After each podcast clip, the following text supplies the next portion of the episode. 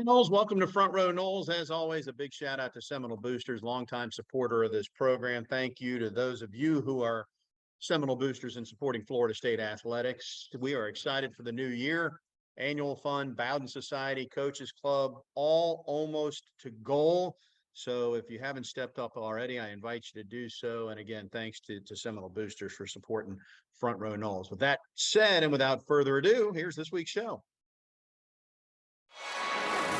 Broadcasting from the Prime Meridian Bank Studios in the capital city of Tallahassee, this is Front Row Noles with Tom Block and Keith Jones. Front Row Noles is brought to you by Hobson Chevrolet of Cairo, Georgia. Get your best deal the Hobson way.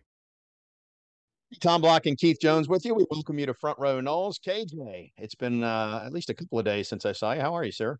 I'm doing well. I'm doing well. And as will be hopefully uh, brought out because some of the uh, work you have done, some research that you've done, which you've shared, that hopefully we'll get into in our segment with uh, Bob Ferrante.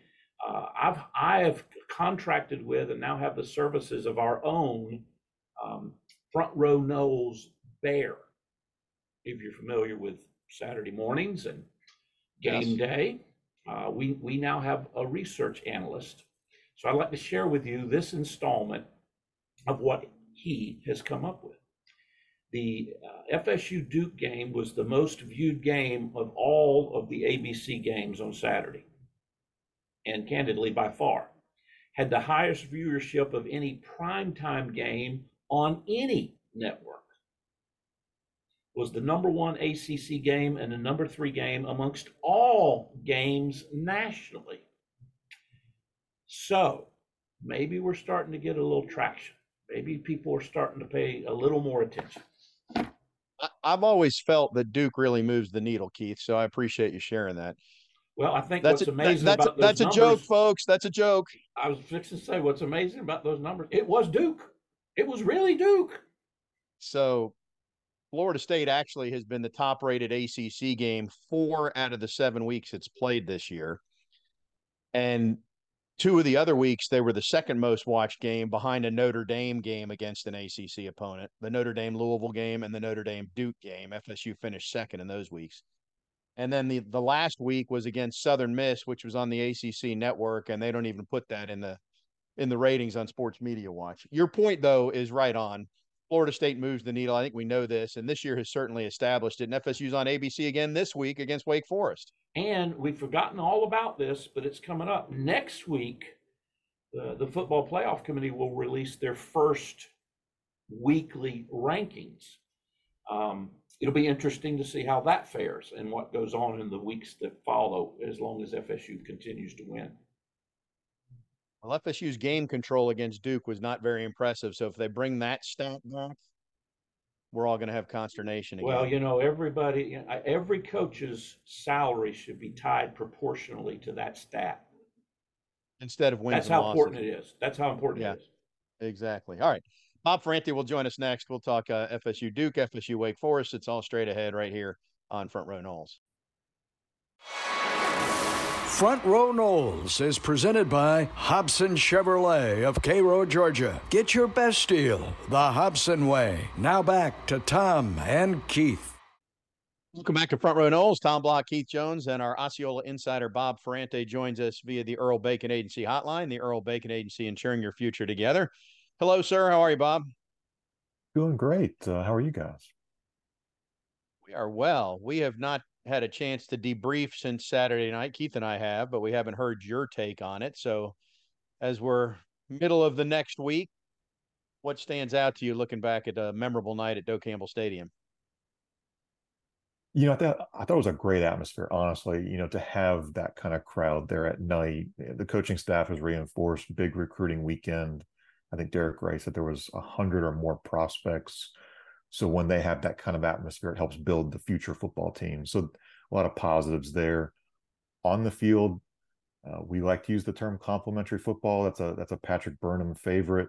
It felt like this was very very complementary from that Deuce Spann, you know, kickoff return. That was you know really you could see the blocking was exceptional leading up to him getting up to speed. That was a moment after a bad moment with with the the pick six for Deuce to get the return. And I think you felt the offense, the defense feel some of that energy off that play. And I, I have to say, you know, Jordan Travis, yes, plays some great football when it matters most. But the defense, again, three straight shutouts in second halves. Um, it, has been more than a, a month since we've seen Florida State give up a, a second half touchdown and that was to Will Shipley against Clemson. So you're stacking really good performances. I, I kind of joked on the Osceola that that maybe Chip Baker needs to come up with something, some kind of spiked baseball for this defense. It's not a full spiked baseball, but it, it merits something for what uh, what these defensive guys have done these last three second halves. Well, maybe instead of a Phillips head screw, he can use a common or flat screw, and that'll be the distinguishing factor between it. What do you think? I, I, I don't want to ring up the. Sh- yeah, go ahead. Yeah, I don't want to speak for Chip, but he's he's retired now, so he he may have passed that duty on to somebody else. Keith, I'm just just saying. Bob, your point about the defense uh, is, is a good one because whenever have, it feels like whenever Florida State struggles, the conversation starts with, "Well, the defense couldn't get them off the field." Uh, when there's to me this year, a lot of times it's been, "Well, the offense went three and out, or punted, or stalled, or was inconsistent." But not just have they had the shutout since Will Shipley, but if you look at the course of the year, the first team defense has only allowed 20 points in the second half all year. I mean, 13 at Boston College and seven against Clemson is it. So I don't know what they're doing at halftime, but it seems to be working. It, it sounds like Fabien Lovett uh, lit a fire, so to speak, in the, in the locker room at, at halftime. And Norvell was asked about it on Monday and said, I, I, we were making adjustments as coaches and you know he wasn't there hadn't hadn't seen it heard it. I, I think i think these guys these players know what they're capable of. Let, let's really start there. They know they're capable of better. How much of it is is truly coaching adjustments? How much of it is players are aware of what they can individually do to make this defense um, so incredibly good? Um, I, have kind of likened it to you look at some of the stats of the defensive players you might think, well, Braden Fisk, the tackle numbers aren't high, for example, but how he impacts every play, the pressures. I, I think we're, we're just seeing a, a ton of pressure without high sack numbers, for example. Those pressures develop into good things for a defense. So it's just a lot of positives, I think, that are stacking up. We're seeing better play from Shyheim Brown. I, I think the linebackers are are playing a little bit better too of late. Akeem Dent's return might have been significant. We've pointed to the defensive line rotation, you know, Mike Norvell making this a storyline of you have to have championship depth. If you want to be like a Georgia, you need to have rotational depth so that everybody's fresh. I, I, do think it's it's just a defense. It's starting to really feel comfortable in what it can do. It, it doesn't always look pretty early. Uh, there's a lot of bend in that first half. There's a lot of breaking of the offense's will, I think, in the second half when when defenses are showing that that they're rested, they're healthy, and, and they're not going to let you have success red zone getting toward the end zone. Well, I have a I have a request, Bob, specifically of you. Uh, I would prefer that the offense score 21 points in the third quarter, not score 21 points in the fourth quarter. Could you please relay that to uh, management? Yes, and I, I think we this is what's so funny about about yes the the offense is fun to watch and has scored 30 points in in 13 straight games now and it it might be 14 by saturday at four o'clock at wake. But it almost feels like we we look at the offense and say hmm could have done a little bit better here could have done a little bit better there. Um, at times could have distributed the ball better could have run better with the traditional run game there are still things where you look at the offense and say they're just not hitting their full potential. But by the end of the night, you say, well, bad gum, they scored 38 against a top five or top 10 Duke defense. You know, by the end of the night, it all worked out. But sometimes that journey of getting there was really maybe less comfortable than I think a lot of fans might have might have wanted or, or hoped for. There was a lot of tunnels and interstates as opposed to uh, trips amongst the mountains and in the scenery. They're not they're not all interstates here. I'm going to take full credit. I passed. Uh, I guess he would be considered the veteran scribe in Tallahassee at this point, Jim Henry, right? Maybe it's Jerry Kutz, I guess. So don't let me sell Jerry. Anyway, I passed Jim and Brian Henry on the way into the stadium, and they were asking my thoughts on the game. I said, I really feel like it's going to be uncomfortable for a long time, and and that's exactly what happened on it. But as I as I rewatched the game, I I, I felt better about the way the defense played, Bob. Uh, you know, obviously, the the long scoring run that got Duke up, the defensive edge ne- and never set the edge there was a hold on the linebacker and there was a terrible angle by Cypress. So it took a trifecta of things there and Duke gets it. But after that, uh, probably, and I didn't look this up, probably the best starting field position the offense had all game was off of the interception by Shyheim, I think. And then the defense, after the failed fourth down, they gave up six yards, held them to a field goal. Before half, they didn't let them get more than a field goal. So all things considered, I, I, I do feel like we're selling them a little bit short. I know Duke's not a juggernaut on offense, but I don't know. Did you guys feel better or worse after watching the game again? Let me tell you, in today's world, anytime you can hold an opponent to 300 yards or less, you know, a couple of decades ago, it was 200 yards or less, and maybe when they first introduced face masks to the leather helmets, it was 100 yards or less. But when you hold any offense, I don't care who they are, to 300 yards or less, and if memory serves, Duke had 283 or 293. That's a pretty outstanding performance. Yeah, this this wasn't the Bobby Bowden needs to send Fred Goldsmith an apology letter. Duke, this is a a much better version of Duke. I, I think we, the coaches, and and I think the media will say this is a really good Duke team throughout the week and, and in stories and conversations and radio shows and podcasts. But then when the game comes, I still think a lot of fans say, well, it's just Duke. This wasn't just an it's just Duke type of team. You know, I, I was talking to William Floyd at halftime. I said that that Duke line is really, really good. I mean, both lines, honestly, the offensive line, defensive line. I thought up front, there were times where Duke really pushed around Florida State up front. And I think it did take sort of that punch and then the response. Mike Norvell loves responses. I do think this was a response from Florida State of, hey, we had to get hit to know what we were going to see for four quarters, and if we wanted to respond and win that game. And, and of course, you know, in Florida State's case, happy to see that it happened, even though again the journey wasn't a wasn't a straight shot interstate. Well, be careful what you say about anything related to Duke because you might very well see them again in Charlotte. That is not out of the realm of possibility. Yeah, we've we've debated that. I mean, it, it could be North Carolina, even though they've stumbled against Virginia here, but it, it feels like that second team going to Charlotte is up for grabs. Could it be Louisville with a little bit of a easier schedule this year, but a, a great year one for Jeff Brohm? It could be Duke if Riley Leonard comes back from this injury. They look like a functional offense. If he doesn't come back, I, I still have a lot of questions there, but yeah, you could see a really good team. You could see Duke yet again in Charlotte for sure. Obviously, if Riley can't play, then that's going to sink Duke's chances. I watching that again, it didn't look to me like he rolled the ankle again.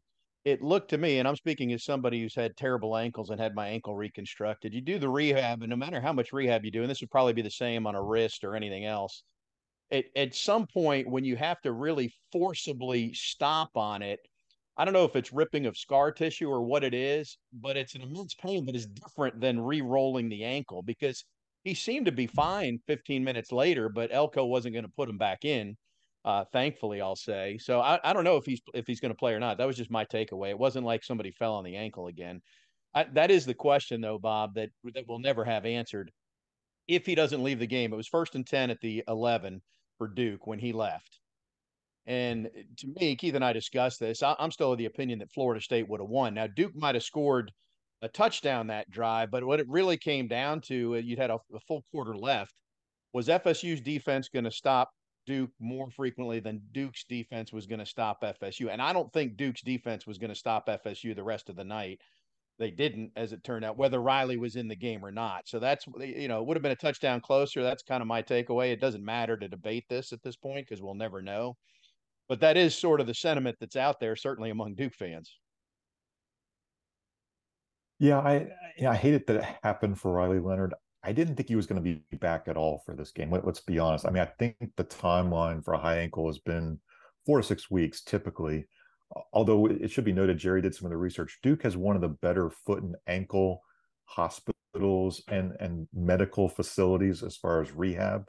So if anybody was out there to get him in position to play in this game, it, was going to be Duke's medical staff. But but yeah, you're right. This defense, I think, well rested going down the stretch.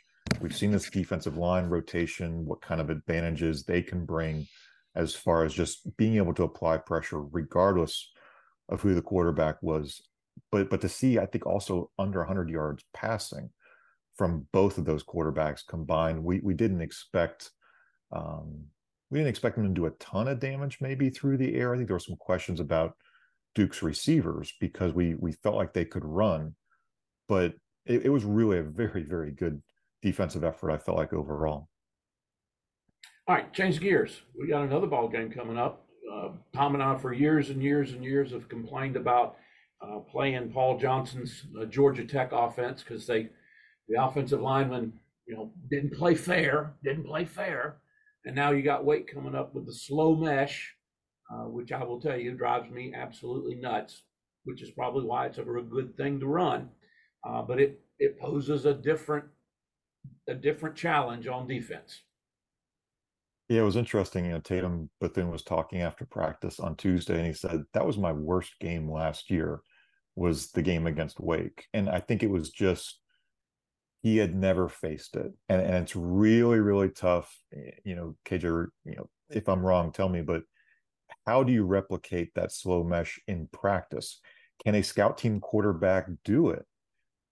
I don't think it looks anywhere near the same on Tuesday, Wednesday, Thursday as what you're going to see on Saturday. And we can say that Sam Hartman's gone and he's in South Bend, and we can say that Wake doesn't have personnel. But man, that scheme, when it's run right by the right guys, and we'll see who even Wake throws out their quarterback, if it's Josh Griffiths or whoever else. But it just feels like Clawson rolls somebody out there that knows how to read it, knows how to execute it, and then third downs. If you've got third and short, you just kind of have to say, man, can you win third downs? It, it is the most frustrating thing to see a Wake offense rush down the field methodically because of that slow mesh. My dad's favorite expression. That's about as much fun as watching paint dry.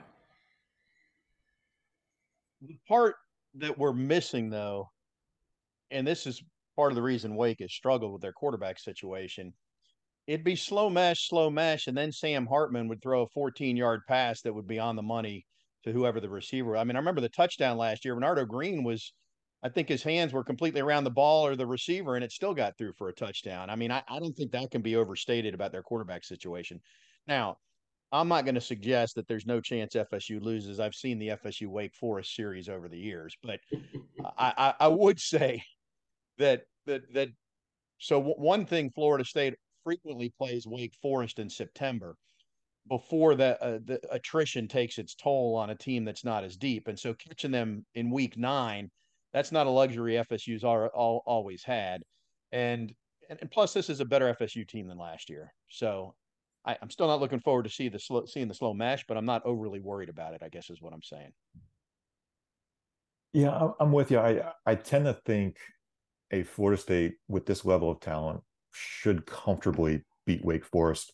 Um, what what I have the hang up of is, except for Sam Hartman and some personnel, Wake still won that game by ten points last year. And two years ago, Florida State fumbled left and right and gave that gave any opportunity of being competitive up at Wake Forest in 2021. I know they're different teams. I know it's different years. I think there is part of this I don't want to say aura because it's not an aura of Wake. There's this stigma of how games get away from you between the slow mesh, between what Clawson can can kind of build within a game plan. So there are concerns, but I also think maybe by the fourth quarter, those concerns will be far in the rearview mirror because you'll, you'll be playing backups and the Seminoles will be way ahead. So you're not going to ask the offense to do better in the third quarter. You are going to let them wait till the fourth quarter. KJ, I'll, I'll put it in uh, email and okay. no no no carrier pigeons, no Twitter DMs. Well, make sure we'll, we'll you put the uh, put in their return receipt requested. We want to make sure they read it. We'll you didn't think I knew that, did you, Block? That is impressive, KJ. All right. Bob, I'm going to talk you off the ledge in our next segment here when we uh, look at uh, what Florida State has done when they have fallen behind in games this year. So, should that happen, there's not a need to be concerned. Uh, we'll continue with Front Row Noles right after this. Be sure to subscribe to the Front Row Noles podcast and follow at Front Row Noles on Twitter. Now back to at underscore Tom Block and Twitterless Keith Jones. Yes, you heard us right in the Prime Meridian Bank Studios. Back on Front Row Noles. Now, I don't know, did you guys bother to open the attachment I sent you earlier today? I did. I did. You did? So this is sort I, I haven't given it full detail it deserves, but but hit us with your uh, your research. Well, to be clear, this could go under the bucket of I think the the broad bucket is this team has something about it that it responds. Uh, you talked about the word response from Norvell. It responds when challenged. And so you got to credit everybody that's on the field and the whole team in these situations. You got to credit for Norvell for the way he's called things or Atkins in these scenarios. But the basic premise is that if if you want to talk about Jordan Travis still having a Heisman chance, and a lot of things would have to go right. He needs a game where he puts up six touchdowns, right? He needs five touchdowns against Miami or something to really open some eyes. But but if you look at the context of these games, so Florida State was trailing LSU middle of the second quarter 14 to 7 and it kind of felt like LSU it felt like FSU needed to do something.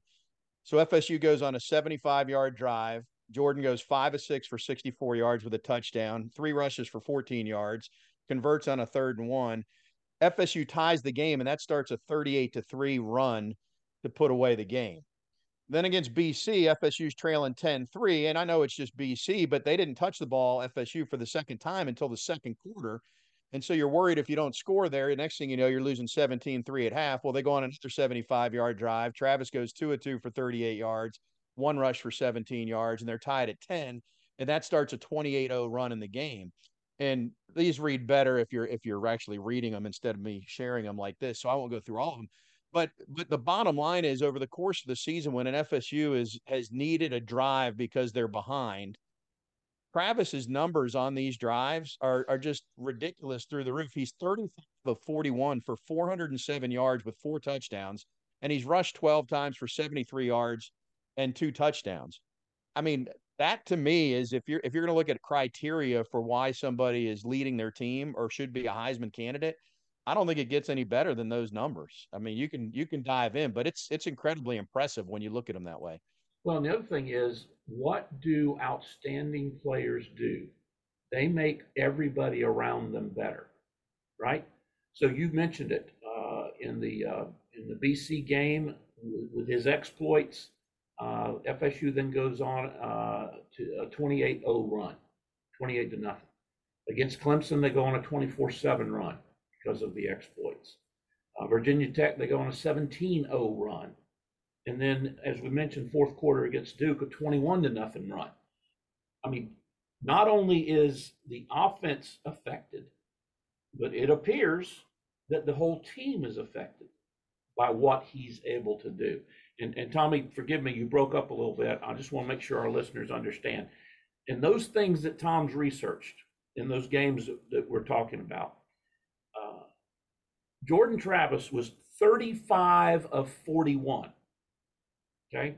In Wildwood, that's real close to 90%. I'm just saying. Four touchdown passes, 12 rushes for 73. That's about a six yard average with two on the ground. And that's just a, you know the snapshot of those things. Uh, I am, am absolutely um, disappointed is not the right word, but I don't think Travis is going to get uh, enough notoriety to be considered in the Heisman like I thought he would at the beginning of the year, I'll take, and so will he, a 7 0 record versus Travis already having thrown for 3,000 yards or whatever would be off the chart. But he certainly fulfills Tom's biggest and appropriate criteria, you know, how valuable are you to your team? So his best asset might be competitiveness, right? As a as a leader, as a passer, as a guy who's learned and, and wanted to be better as a passer.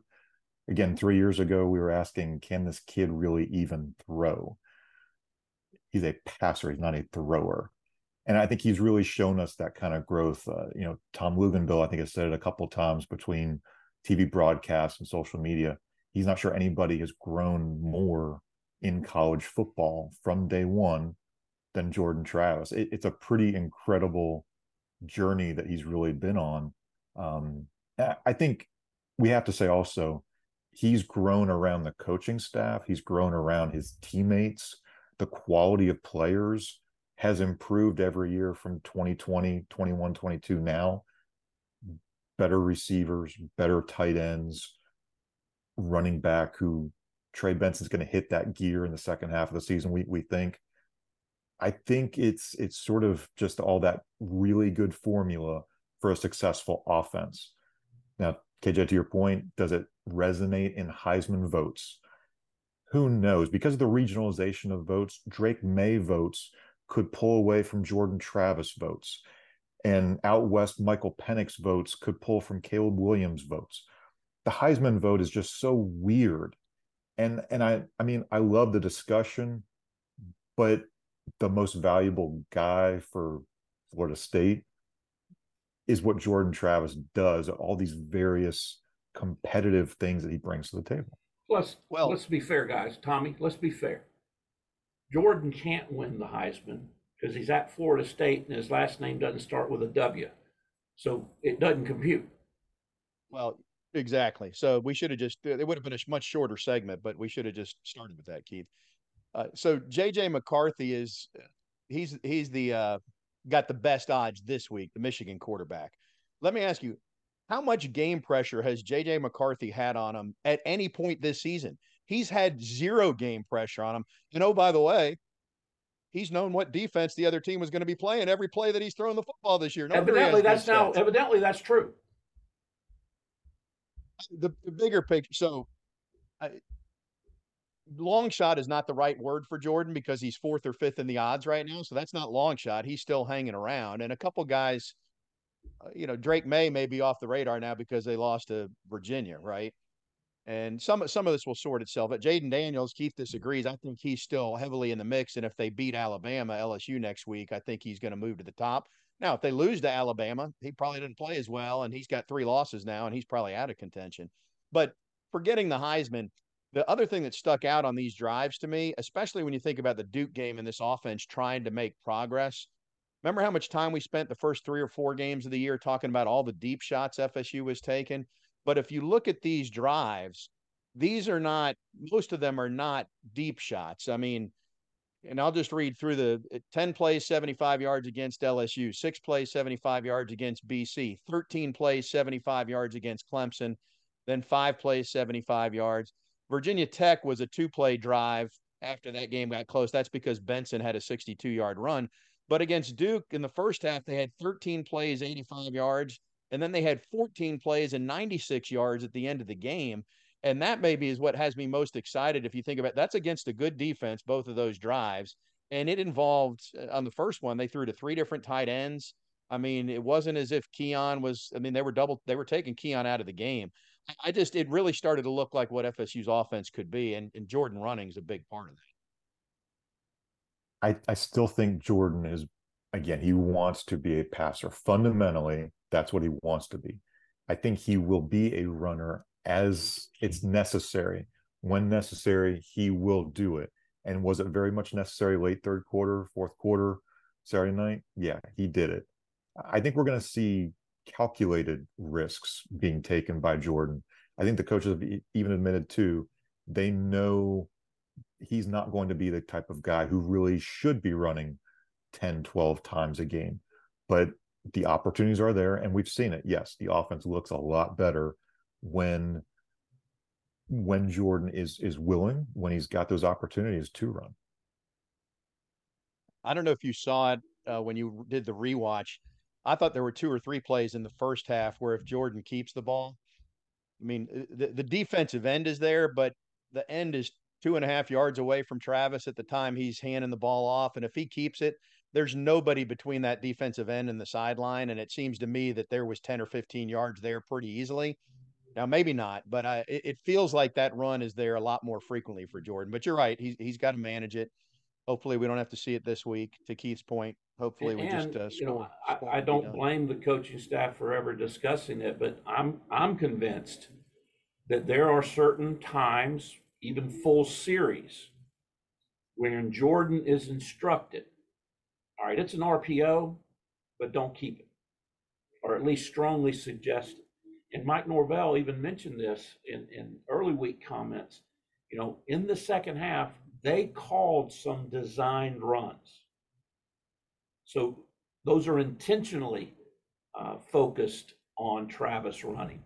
Um, you don't like using them a lot, as you to your point, Tommy. You don't want him to have ten or twelve carries. I get that, but I think there's also um, some times when they put a little bit of a rein or a little bit of a governor on Travis, and and he responds to it, and other, other times when they take it off, and then he responds to that. Personal opinion. I've been wrong before. Shut up, Tom. No, what I was going to say is what Florida State fans want then is when it's sent in as a handoff, they want Jordan to go Cade Klubnik and just keep the ball and run himself around the left side of the line. Yeah, that that'll you're work well. That'll work really well. How about that mess? All right. Bob, anything else that uh, we should be aware of as we get ready to go to uh, Winston-Salem and Wake Forest yet again? Hey, And that bas- says it all. Oh, I was going to turn the conversation to basketball, but do we want to really go down that road just yet? I'm going to say no for right now. All right. We'll pause for now. Although right. I know Florida State got a big commitment and we had ACC Operation Basketball and the season is is rapidly approaching. But uh, we'll we'll give it more of its due than just a gloss over right here. Bob, we appreciate it, sir, as always. All right. Take care. Our Osceola insider, Bob Ferrante, and we'll have more front row Noles right after this. Front Row Noles is presented by Hobson Chevrolet of Cairo, Georgia. Get your best deal the Hobson way. And by the Earl Bacon Agency, ensuring your future together. Now back to Tom and Keith. Welcome back. Appreciate Bob Ferrante staying with us as always. I know that uh, statistics aren't necessarily the best radio, but point is Jordan's been pretty good at, at money time and the, the team overall. Let's go back to the broader picture, Keith. This team does seem to have a resolve about it for as inconsistent as they can be at times. When it is the key time, you can't argue with what the results have been in those moments. They have absolutely responded and and they've stepped on the throat of their opponents in in that time span. You know, we would like to see more. We, we, we would be wonderful with some more Southern Miss scores 62 7, 62 14, whatever the case may be. But again, a- echoing your point, uh, when, when it's been needed, this team has rallied. And one of the things that, that is, again, my opinion, uh, others can hold uh, obviously different opinions, but one of the things that, that makes a team capable, Tommy, of performing in those situations is when they genuinely enjoy playing with each other. Because then you get completely selfless instead of being selfish. And then you don't care who steps up to do something. You just do your part and then take advantage when you get an opportunity. And you don't worry about getting uh, the, the limelight or the, the, the recognition for it. Uh, and I think that's a testament to the, uh, to the way this group gets together. We talked about this for years with Leonard Hamilton's basketball team. You know, that was one of the things that was consistent about Florida State basketball up until recently. And, and hopefully Leonard and, and Stan and them can recapture that. But that's a direct, in my opinion, that is a direct result of kids saying, we're going to commit to the team and not to our individual statistics or our individual wants, uh, which in today's environment, you know, that's a little, a little different, isn't it? Fun to watch. It is fun being down on the sideline. Talked about this a lot, but you see the entire team celebrating for other guys, and that like Deuce Spann's kickoff, for example. It was obviously very big at that time in the game, but Deuce is a guy who's worked hard and not had a lot of reward for it in terms of on field payoff. And that was a moment where, and he got to break the rock the other night after the game, probably for both those reasons that I just mentioned. It was a big spot, and also it was it was good to see him cash in like that. Well, another thing about that, not to cut you off, but Coach Norvell's talked about it. If our listeners haven't heard, there's a little more of a jump in his step. There's a little more confidence in how he carries himself. I mean, you you achieve some success that that reward individually is increased confidence. And, and Coach Norvell has said that has been very evident with him Spann first couple three days of practice.